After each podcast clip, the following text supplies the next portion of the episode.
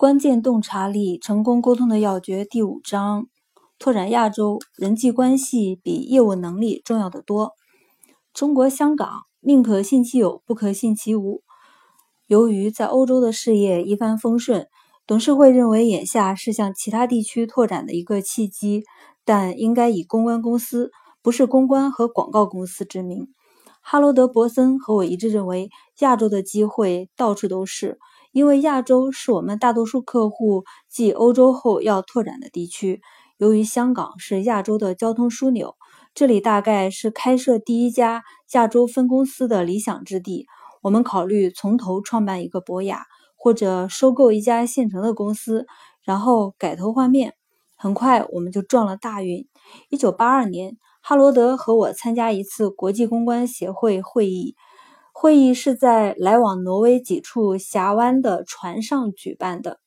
同船的还有一位英国人彼得·博斯托克和一位澳大利亚人戴维·米歇尔，两人管理一家跨国广告公司设在中国香港和新加坡的公关分公司。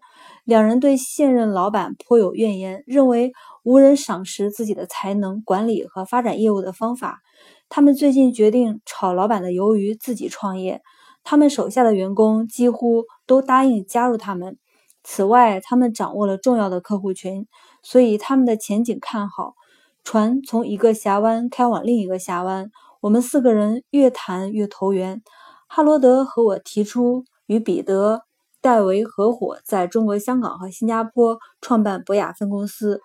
虽有兴趣，但刚刚出走跨国公司这段负面经历，让他们对与另一家大公司合作心存芥蒂。他们拿不定主意。经伦敦、纽约几番深谈之后，我又造访香港，他们才认定我们这个合作伙伴。双方达成一份满意的协议，我们持公司百分之六十的股份，他们各持百分之二十。协议还开出了慷慨的条款。只要他们决定离开公司，随时可以兑现手上所持的股份。此外，公司放手由他们经营，我们不加干涉。戴维·米歇尔继在澳大利亚管理公关公司后，在香港一待就是六年，是公关咨询和促销的多面手。彼得·博斯托克曾任《每日见闻报》的政治、防务和航空记者，《每日邮报》的公关员。英国国防部和财政部的情报官，两人手下有一帮得力的本地和英国业务经理。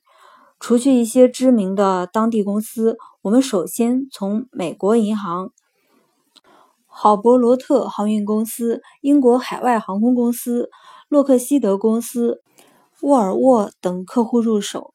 我们从一开始就达成共识，将博雅办成一家真正的亚洲本地公司。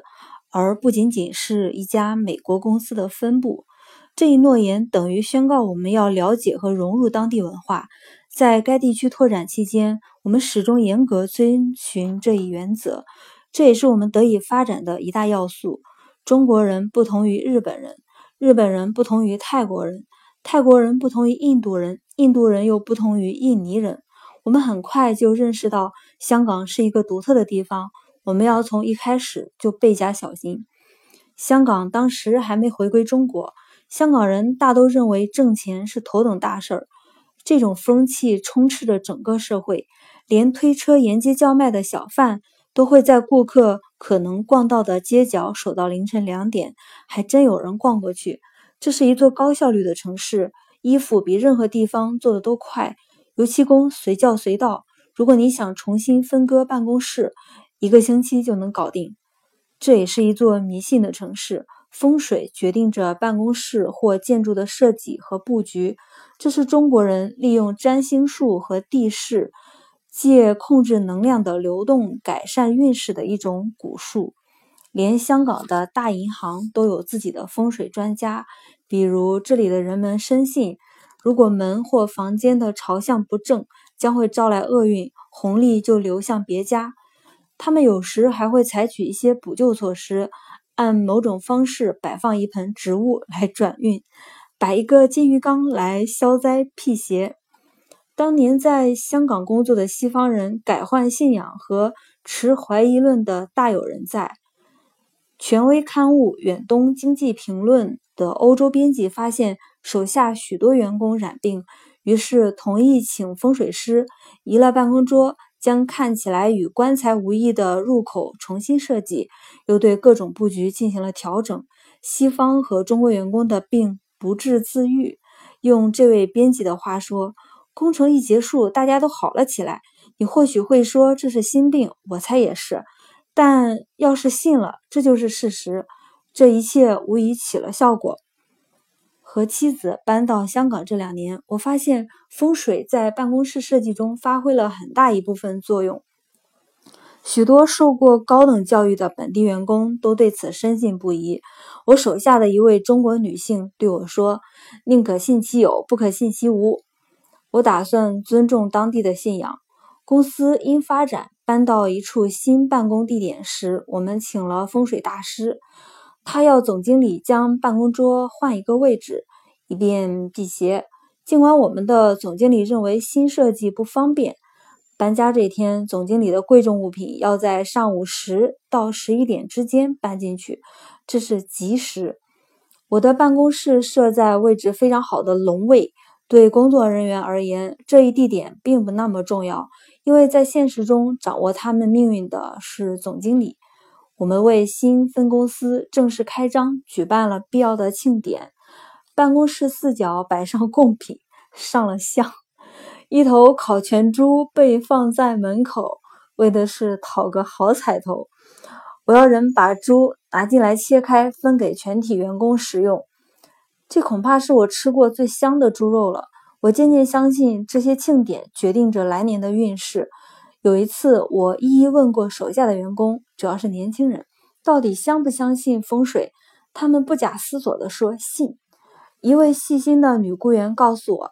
之前的博雅办公室坏了风水，是因为紧挨办公楼的地方建了一座高架桥，给邪神提供了一条接近我们的直接通道。他甚至认为，他母亲和同事最近去世，恐怕与这高架桥脱不了干系。香港人还非常看重数字和日子，筹办婚礼的女子多半查黄历，选黄道吉日。某些数字被认为格外吉利，三是代表好日子，八代表财运。有些信仰因社团而异。台北一位年轻的经理认为，新娘小六岁会给男方带来厄运。他说，他母亲绝不会参加这种婚礼。如果爱上这个年龄的女孩，他们只好改新娘的出生证，好让她显得小五岁或七岁。中国画中的数字四。和死同音，所以香港许多公司大楼没有四楼。有些信仰形成了严格的沟通原则，在家庭成员中更是如此。一位年轻女子告诉我，她绝不能直呼祖父母和外祖父母的名字，因为这是大不敬。他也不能给孩子取与祖父母一样的名字。如果当着祖父母的面儿喊孩子，也是在侮辱他们。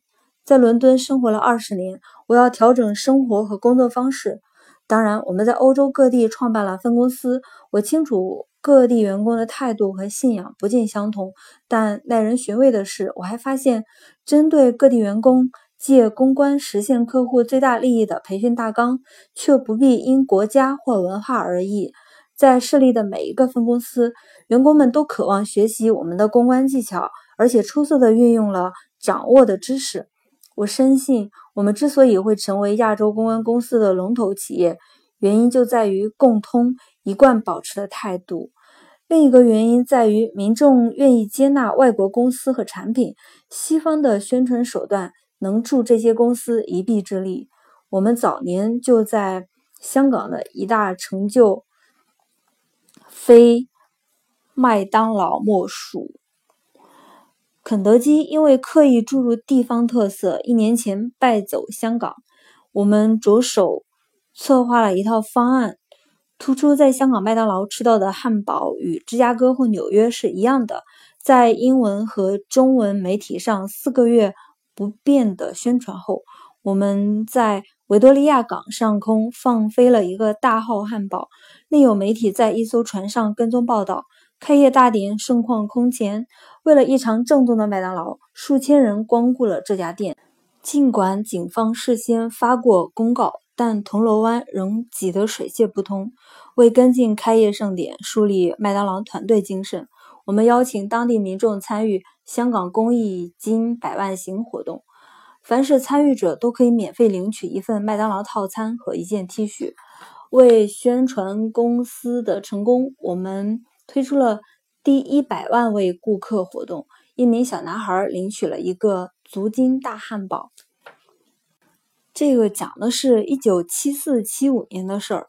七四年，肯德基多家香港分店停业，而一九七五年，肯德基关闭所有香港分店的同时，香港第一家麦当劳餐厅在铜锣湾开业。